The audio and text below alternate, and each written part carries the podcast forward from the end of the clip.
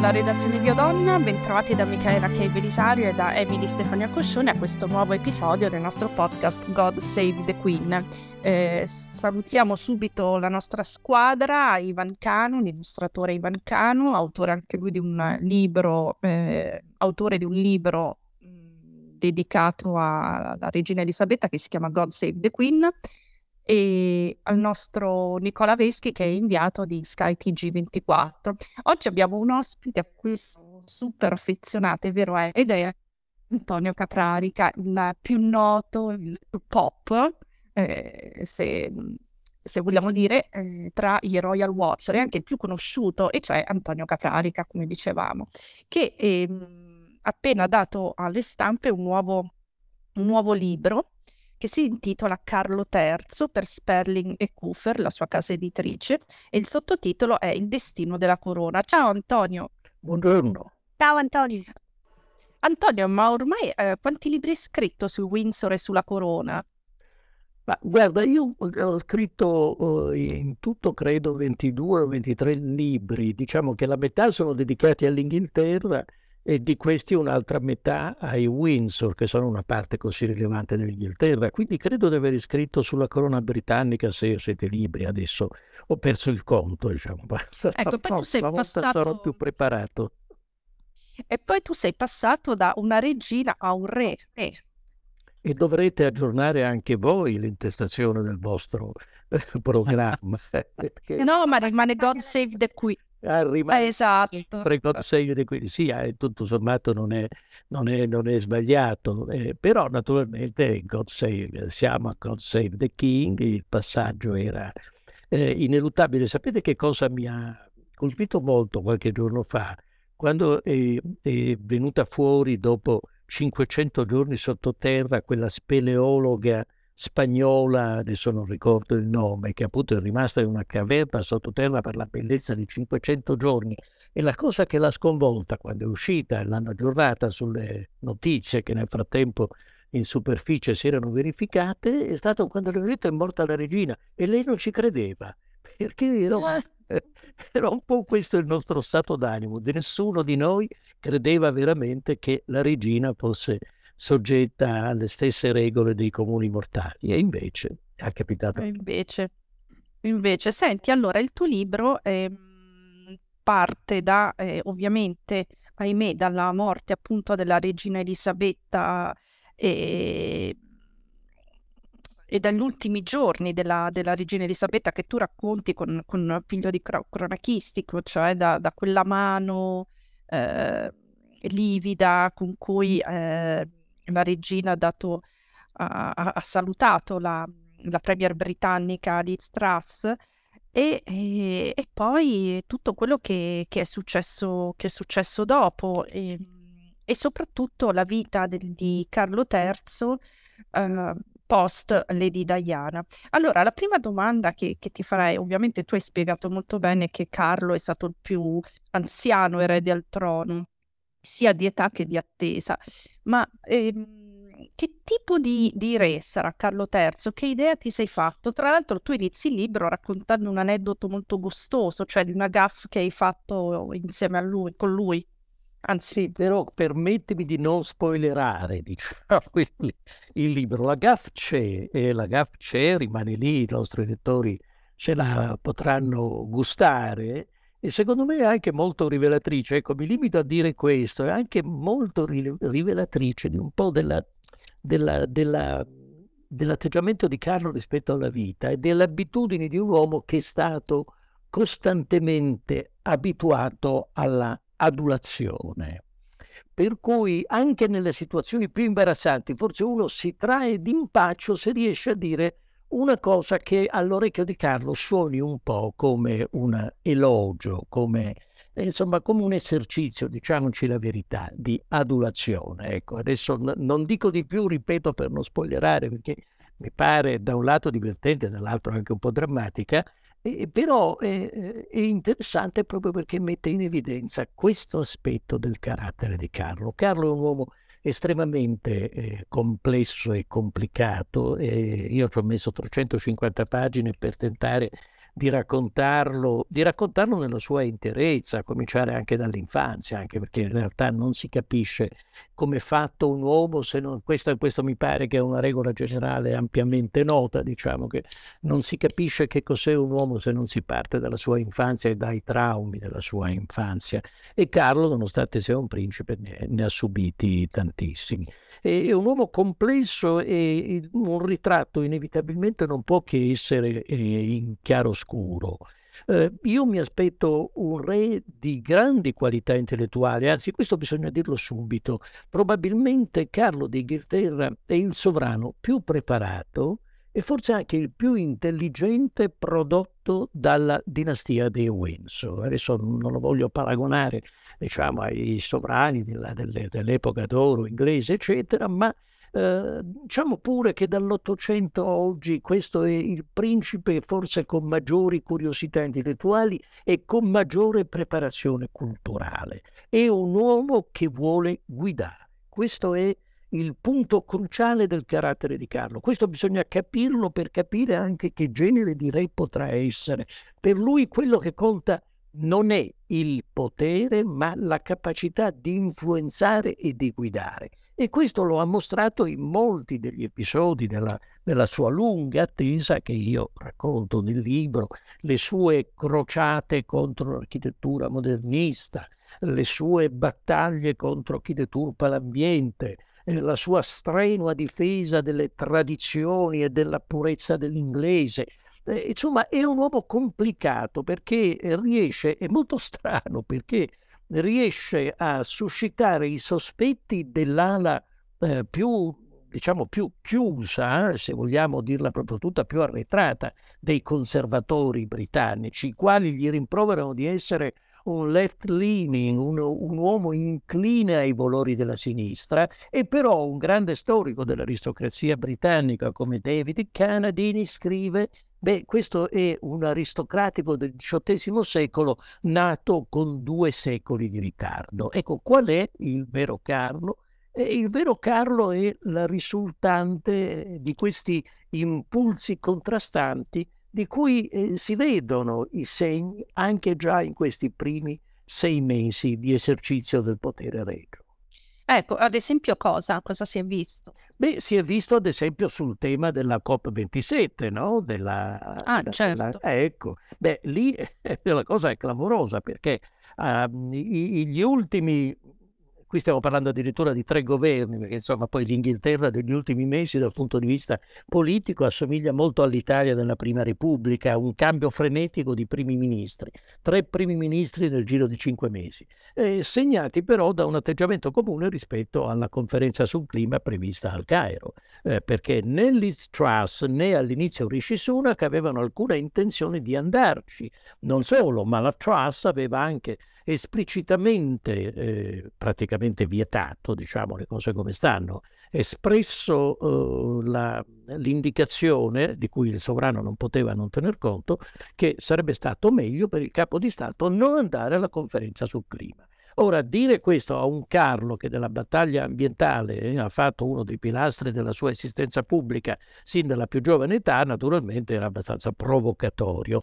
Che cosa? L'atteggiamento è stato inizialmente ripreso da Rishi Sunak, il successore a Downing Street, e a quel punto Re Carlo ha fatto una cosa degna di un sovrano, naturalmente ligio alla Costituzione che impone al re di prendere atto che le decisioni politiche spettano al governo, eh, ha cancellato il biglietto per il Cairo, però ha invitato, due o tre giorni prima dell'inizio della conferenza, ha invitato a Buckingham Palace a un grande ricevimento a corte tutti i principali leader ambientali del pianeta. Quindi in sostanza si è fatta una conferenza sul clima direttamente a Buckingham Palace, di cui naturalmente Downing Street non poteva non tener conto al punto che Rishi Sunak, il primo ministro, ha cambiato posizione ed è andato al Cairo. Quindi, come vedete, è un sovrano che sa far valere i suoi punti di vista pur rimanendo, ripeto, assolutamente entro i confini imposti dalla Costituzione al monarca.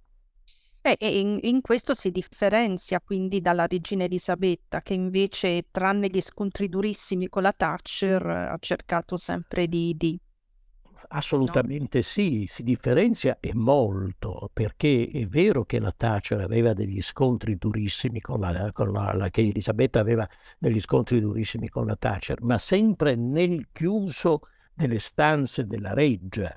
Eh, cioè Eh già, sì. eh, anzi, addirittura tra le quattro pareti del suo studio, senza nessun testimone presente e avendo cura di smentire ogni qualvolta se, ne- se ne- se ne è verificato il caso, avendo cura di smentire eh, pubblicamente l'esistenza di contrasti, proprio perché per Elisabetta, diciamo, il mantra era esattamente quello, la neutralità assoluta del sovrano. Nel caso di Carlo, beh, qui abbiamo un sovrano che non esita a manifestare le proprie opinioni, il che, attenzione, è un esercizio assai rischioso, eh, perché eh, l'Inghilterra non vuole quello, eh, lui da giovane e da giovane, anche meno giovane, insomma, era chiamato, eh, non a caso è, è il titolo di uno dei capitoli d'apertura del mio libro, Il principe impiccione, perché interveniva agli occhi dei sudditi anche troppo nella vita sociale e politica del paese, esprimendo opinioni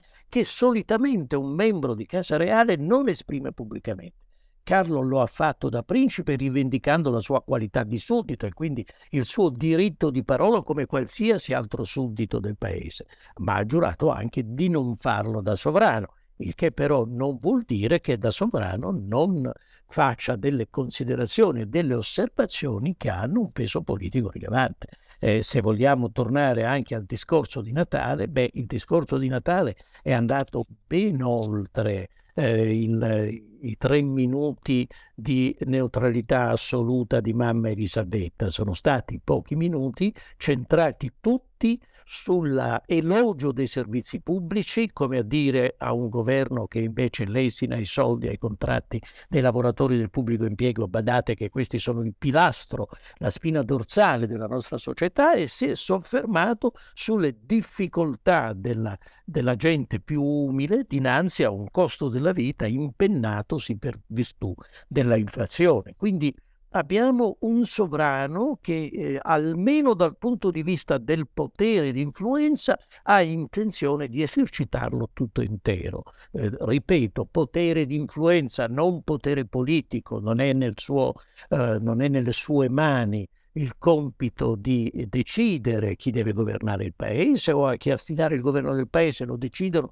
gli elettori con il loro voto ogni volta che si va alle urne. Eh, non è compito suo quello di dare indicazioni politiche al governo in carica, però in questo e non c'è dubbio che il suo ruolo è molto più attivista proprio nell'esercizio di quel potere di influenza a cui Elisabetta ricorreva soltanto e con molta cura in rarissime occasioni. L'ultima è stata, eh, forse la più clamorosa, fu quella del Covid. Ecco, Carlo no, Carlo ha intenzione di far sentire la sua voce, le sue idee Naturalmente escludo che si metta a litigare apertamente come fece da giovane con Richard Rogers, no? il capofila degli architetti modernisti britannici, insomma, grande nome, l'archistar che ha cambiato il volto di Londra, eh, ma molte volte in conflitto proprio con Carlo d'Inghilterra, che arrivò a definire un foruncolo sul viso di una persona amata il progetto di allargamento della National Gallery a Trafalgar Square,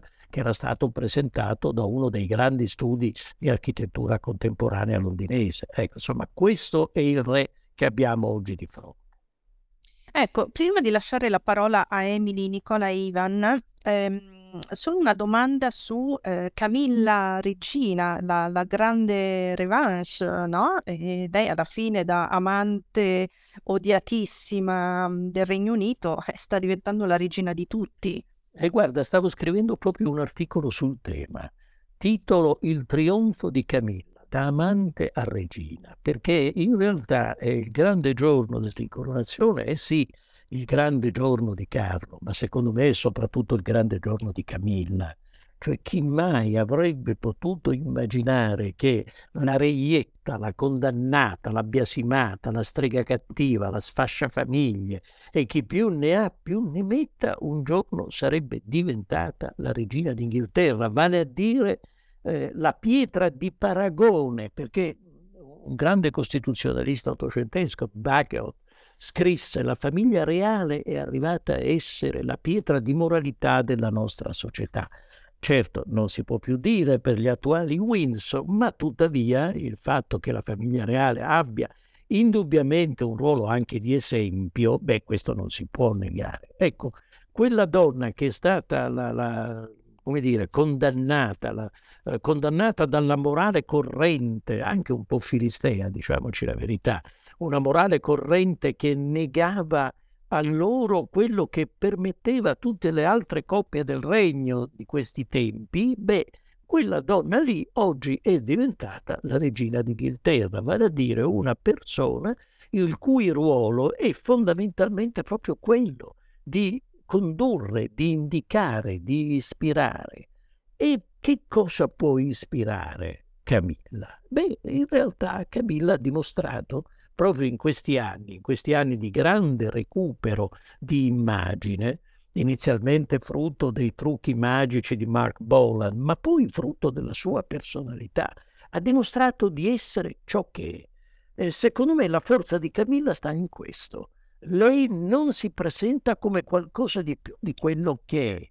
Lei è quello che mette in vista, cioè una persona semplice il cui fascino consiste proprio soprattutto nella sua eh, immediatezza, nella sua semplicità, nella donna che appena può scappa nel suo, eh, nella sua vecchia casa in campagna per fumarsi in santa pace una sigaretta che Carlo non le fa più fumare perché il, dire, il fioretto che le ha chiesto il giorno del, del matrimonio è stato proprio quello di non fumare più, almeno non in sua presenza, per cui la poverina è costretta a farsi ogni tanto un tiro nel chiuso della cappa del camino di Clarence di Clarence House. Adesso non so a Buckingham come sia, sia sistemata. Diciamo. Ecco, però questa donna è una lady di campagna molto semplice, molto schietta, che dice quello che pensa, di un, dotata di un robusto senso dell'umorismo e alla fine gli inglesi hanno imparato a vedere in lei quello che di fatto è, cioè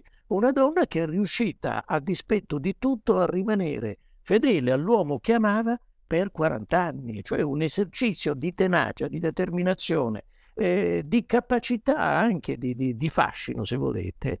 E tra l'altro lei è un sostegno prezioso per Carlo. Lei è la donna, l'unica persona al mondo che è capace di ricondurlo coi piedi per terra, eh, di, di, sgonfiare la sua pomposità, una tendenza che spesso Carlo eh, ha, cui, a cui spesso Carlo soggiace perché è così consapevole della, eh, dire, della situazione eccelsa, dello status eccelso in cui si trova, che talvolta scivola nella pomposità. Bene, l'unica che riesce a sgonfiarlo è Camilla, qua perché gli dice non essere ridicolo, preparami un gin and.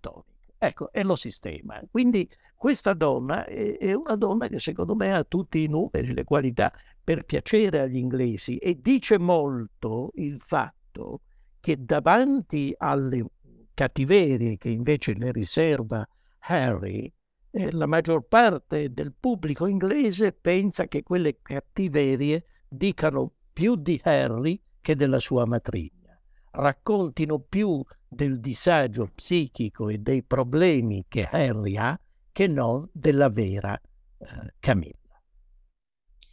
Wow, proprio, è, è, proprio così.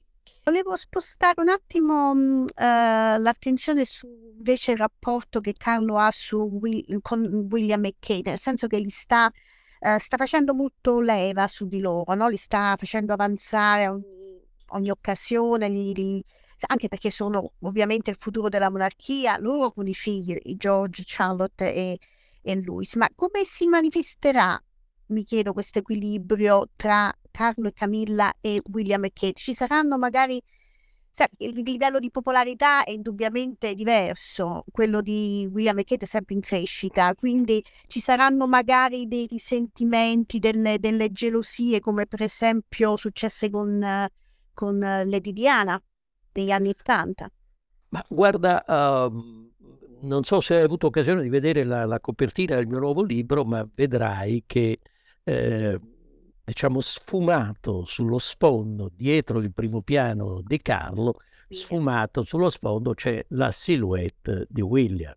perché William è proprio il sottotitolo, cioè il destino della corona. Però è vero che questo destino che si incarna in William e Kate, per il momento è ancora nelle mani di Carlo, quindi dipenderà molto da quello che Carlo farà in questi mesi, in questi anni in cui sarà sul trono. E io opino a credere, poi forse mi sbaglierò, sarò smentito, che potrebbe riservarci molte sorprese, nel senso che potrebbe, come succede spesso, no? Su, o comunque è successo, non spesso, ma come succede talvolta con i papi di transizione, Beh, eh, questo, questi papi di passaggio poi ci possono veramente sorprendere, cioè regalare delle grandi novità. E Carlo potrebbe fare questo e si capisce che vorrebbe farlo già oggi, ad esempio nella, uh, come dire, nella ridotta sontuosità della cerimonia di incoronazione. Ora, il rapporto con William è un rapporto eh, al momento estremamente positivo. Io penso che non ci sia il rischio della dianificazione di William.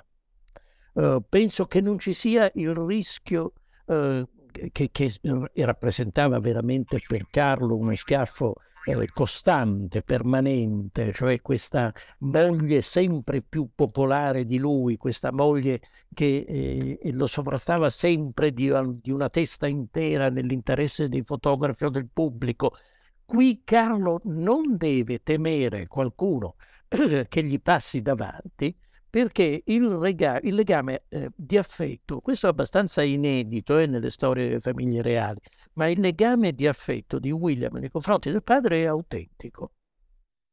Si vide con chiarezza il giorno del matrimonio di, di Carlo con, con Camilla. Uh, perché tutti e due i figli erano molto allegri e felici, ma era del tutto chiaro che l'allegria di William e la felicità di William nel vedere il padre finalmente eh, sorridente, eh, allegro e spensierato e felice per aver realizzato questo, eh, questa, questa tappa fondamentale della sua vita, quello di William era assolutamente trasparente il suo stato d'animo, quello di Harry era più mm, insomma un pochino più nuvoloso, diciamo, un pochino più corruscato il panorama facciale che Harry mostrava. E quindi c'è un legame autentico di affetto e di stima tra padre e figlio. Ripeto, è un fatto assolutamente inedito nella storia dei rapporti in seno alla famiglia reale, dove di solito padri e figli si odiano perché il, il primogenito non vede l'ora che il papà tiri le cuoia e il padre ovviamente eh, fa gli scongiuri ogni volta che vede passare il primogenito, sapendo che aspetta che gli, che di, di, tirargli via le, le, scarpe. E qui non credo che ci sia questa situazione, perché eh, intanto William è ancora giovane, intanto ha ancora tre bambini piccoli che vorrebbe cercare di crescere in, in serenità e in tranquillità senza sottoporli alle prove che sono inevitabili eh, per una famiglia reale, perché per quanto eh, si voglia, come stanno facendo i Galles al momento, cercare davvero di allevare i principini nel modo più normale, più semplice possibile, non c'è niente da fare, c'è un protocollo, un'etichetta, un'attenzione, uno scrutinio del pubblico a cui non ci si può sottrarre. Quindi io penso che per il momento questa soluzione vada bene a tutti, va bene a Carlo che vuole regnare, va bene a William che non vuole ancora regnare. E secondo me la questione può porsi da qui a dieci anni, quando ormai Carlo sarà un uomo molto avanti negli anni e a questo punto anche William di anni ne avrà 50 e io mi chiedo, ma gli inglesi avranno diritto prima o poi ad avere un sovrano abbastanza giovane, se non giovanissimo?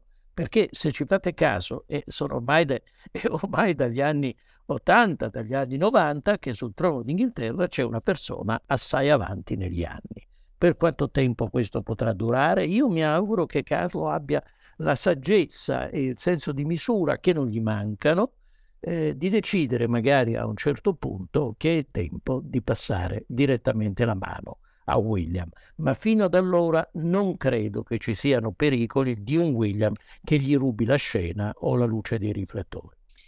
Lui è un pacificatore, Antonio. Secondo te troverà la quadra anche con uh, lo Spare? Ho visto che nel libro citi tantissimo il uh, memoir del principe Harry. eh, lo cito nella parte eh, perché il libro si concentra soprattutto, ripeto, in modo come giusto che sia, sul, sul protagonista. Sul protagonista e la coprotagonista, no? che è questa donna certamente formidabile che è la nuova regina. Eh, naturalmente eh, la tensione su, su Despair, su, su Harry, è inevitabile perché oggi, mettiamola come, come ci pare, però è chiaro che la defezione o la secessione, eh, a voi la scelta del termine, eh, di Harry eh, rappresenta il problema numero uno della famiglia reale. Eh, ah, ma pubblicamente, per l'opinione pubblica, perché voglio dire, ma è logico che i sudditi si chiedano, ma, ma, perché dobbiamo tenerci sul groppone questa famiglia reale se perfino il figlio del re preferisce darsela a gambe, se è talmente un'istituzione claustrofobica che perfino il secondogenito del re se la squaglia? Quindi per Carlo una forma di rappacificazione con Harry sarebbe certamente assai importante e da questo punto di vista io analizzo i rapporti, diciamo se volete un punto di vista più politico che familiare, perché dal punto di vista familiare beh, è inutile che ce lo nascondiamo, insomma sono rapporti ormai, rapporti affettivi profondamente compromessi. Io non credo sinceramente che si possa, eh, che, che, che William e Harry possano ritrovare eh, la confidenza e l'affetto che li ha legati fino a pochi anni fa. Potranno forse trovare una forma di convivenza, ma più di questo mi pare difficile. E questo credo che valga anche per i rapporti tra Carlo e Harry. Però certo rimane un problema che è un problema eh, politico-istituzionale, perché Harry ha scelto la libertà, come dice lui o come ha fatto dire ai suoi biografi, Finding Freedom. Sì, ha scelto la libertà, però nello scegliere la libertà, non ha rinunciato ai suoi diritti di successione. E questo è un bel problema, perché per quanto lontana sia l'ipotesi o la prospettiva o l'ipotesi di una successione eh, di, di, di, Henry o dei suoi figli, ci vorrebbe un'ecatombe prima eh, che, che toccasse a loro, beh, per quanto remota questa prospettiva sia, però rimane il fatto che Henry è il quinto in linea di successione al trono e i suoi figli americani sono il sesto e il settimo, quindi hanno una rilevanza istituzionale nel sistema britannico e questo naturalmente complica molto le cose, non è semplicemente eh, il figlio che scappa a Dio e arrivederci, eh, non è semplicemente un figlio prodigo, eh. quindi si capisce che Carlo faccia del suo meglio e a quanto pare qualche risultato forse l'ho ottenuto, anche se vi devo dire con tutta sincerità, e chiudo sull'argomento, che secondo me la presenza di Harry all'incoronazione è dovuta soprattutto a calcoli commerciali della coppia dei Sussex, più che a un senso di dovere filiale nei confronti del gran giorno di papà. Ah, è interessante eh, questo punto di vista, il calcolo commerciale. Senti, ehm, siamo in chiusura. Ehm Nicola o Ivan, volete ancora fare una domanda? Ma io proprio, visto che stava parlando di Harry, ho trovato molto interessante leggere il libro di Capranica, per, proprio dopo aver letto eh, l'autobiografia Spea di, di Harry, la lagnosità di Harry rispetto invece alla storia di un, di un, re che ne ha passate di, di, ogni colore, ha avuto un'infanzia come ha brevemente eh, suggerito Antonio prima particolarmente difficile per i rapporti col padre, per la distanza eh, con la madre, per le scuole che è stato costretto a fare. E, eppure il ritratto che abbiamo di Carlo non è di uno che si è lagnato tutta la vita delle, della persecuzione alla quale è stato soggetto da parte della stampa, no?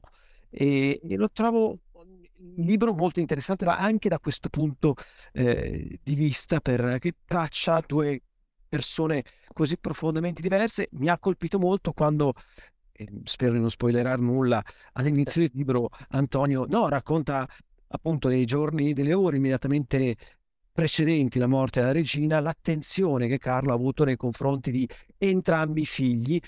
L'ho trovata interessante perché noi veniamo da mesi in cui no, si è sempre pensato al povero Harry, eh, Sper, la, la, la, ruota di scorta, eh, tra, bistrattato da tutta la famiglia, così non è stato quantomeno eh, in quella eh, occasione, no?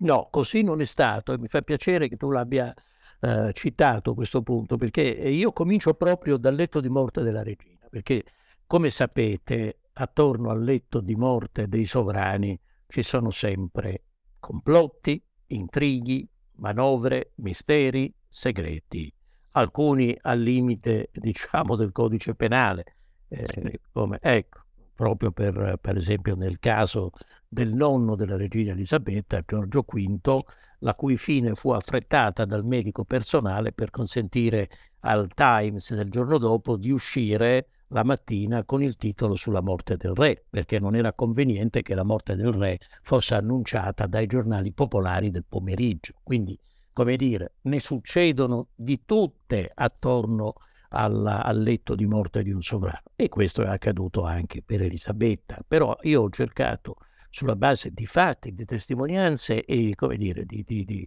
eh, di riscontri fattuali, proprio di raccontare e documentare quello che è successo.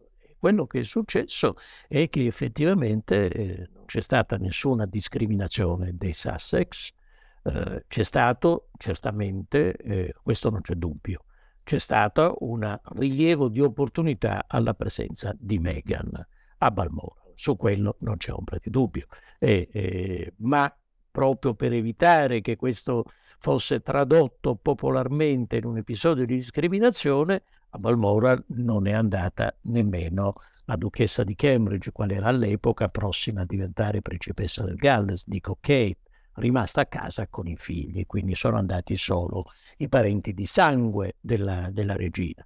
Ma eh, mentre appunto eh, Harry non fa altro che, che, che, continuare questo. Io ho definito le sue memorie più che il libro delle rivelazioni, il libro delle lamentazioni e, e in realtà eh, lui è stato in ogni momento tenuto presente, eh, considerato uno membro stretto della famiglia reale e quindi trattato con la stessa attenzione che hanno avuto tutti gli altri membri stretti della famiglia reale. Poi naturalmente quello che è accaduto di fatto ha a che fare anche con, eh, con, con la situazione organizzativa in cui lui stesso si era messo, si era posto, da tutte le polemiche sulla sicurezza eh, e via raccontando. Insomma, ecco. E qui il punto il punto di Harry è, è davvero che ho l'impressione che se questi due, stavo per dire ragazzi, ma non lo sono più, insomma sono due adulti quarantenni,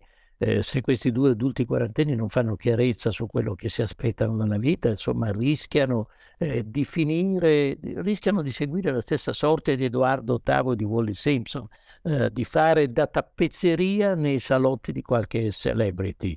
Eh, I Windsor, la coppia dei duchi di Windsor, finì a fare da tappezzeria nei salotti dell'aristocrazia minore parigina e, e, loro rischiano di fare da tappezzeria nei salotti di qualche celebrity hollywoodiana non mi pare francamente una bella prospettiva per il secondogenito del re d'Inghilterra, ma mi rendo conto che oggi come oggi è molto difficile per Harry trovare una via d'uscita dal cul-de-sac in cui si è, in cui si è infilato eh, con questa serie di, di, di produzioni eh, a mezzo stampa o televisivo, tutta centrata e tutta basata sulle rivelazioni, che ripeto non ci sono, però confermano l'immagine di un principe molto incline a non tenere la bocca chiusa e a non saper conservare nemmeno i segreti di famiglia.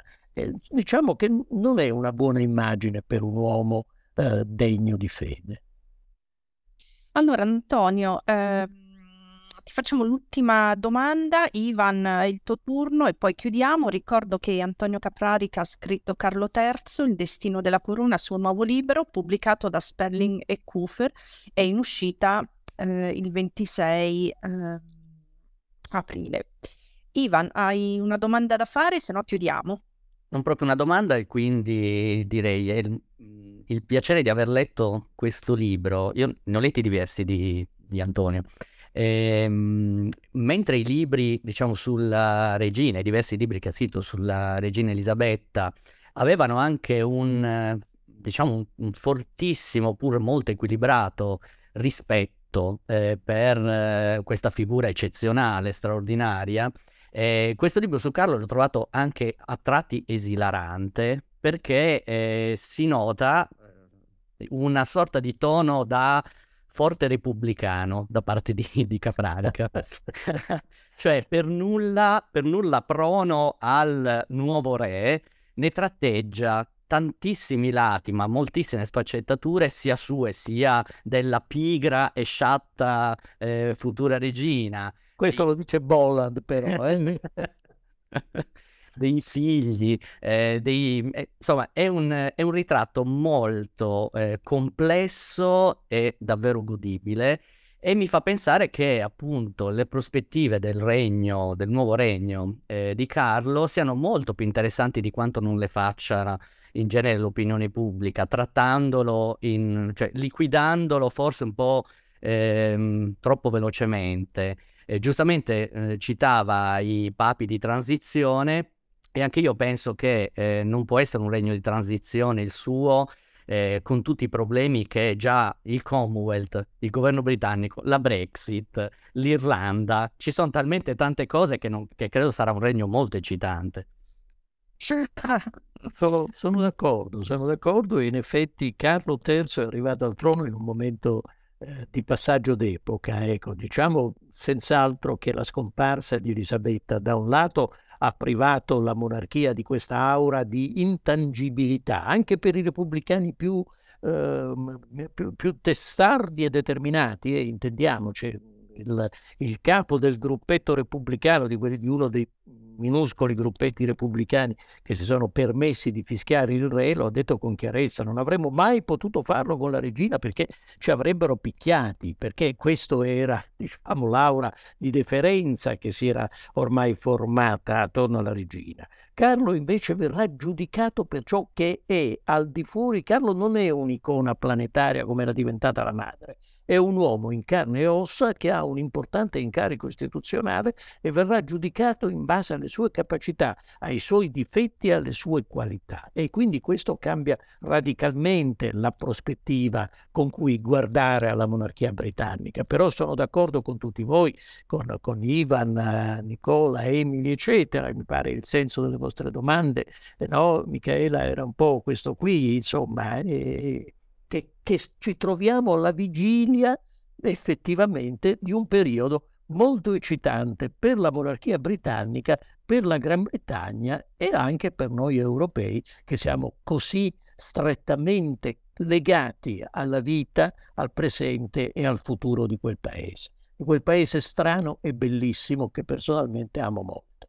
Allora, Antonio, grazie per il tuo tempo grazie anche a Nicola Veschi inviato di skytg 24 all'illustratore Ivan Canu e alla nostra Emily Stefania Cuscione. E grazie, grazie a tutti voi. Grazie, a tutti. grazie Antonio. Ciao. Grazie Antonio, come dedicare questi temi. Arrivederci.